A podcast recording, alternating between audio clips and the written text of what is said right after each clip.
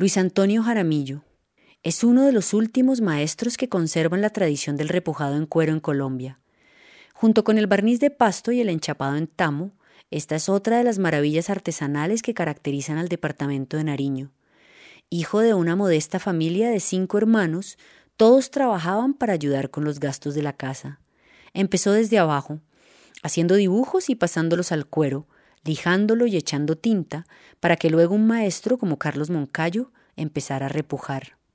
Pero lejanos son sus recuerdos cuando a sus diecisiete años el paisaje del barrio Lorenzo estaba plagado de talleres de maestros de este arte.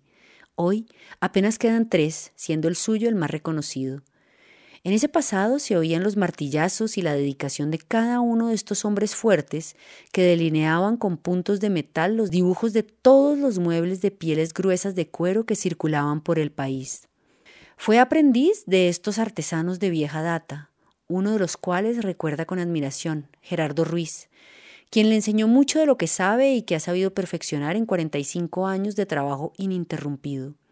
Con él aprendió a elaborar sus herramientas, sus puntas y martillos, todo lo necesario para elaborar estas piezas delicadas que graban sobre la piel del cuero talatanino los tradicionales dibujos de flores y ramajes nariñenses. También las águilas y venados con los que por años ha decorado grandes baúles, muebles, vargueños y mesas, sus productos favoritos. Oírlo hablar es detenerse en el tiempo y ver su irrefrenable paso, pues hoy son menos las personas que le encargan sus muebles a un maestro artesano comprando, en su lugar, objetos de materiales más livianos y económicos.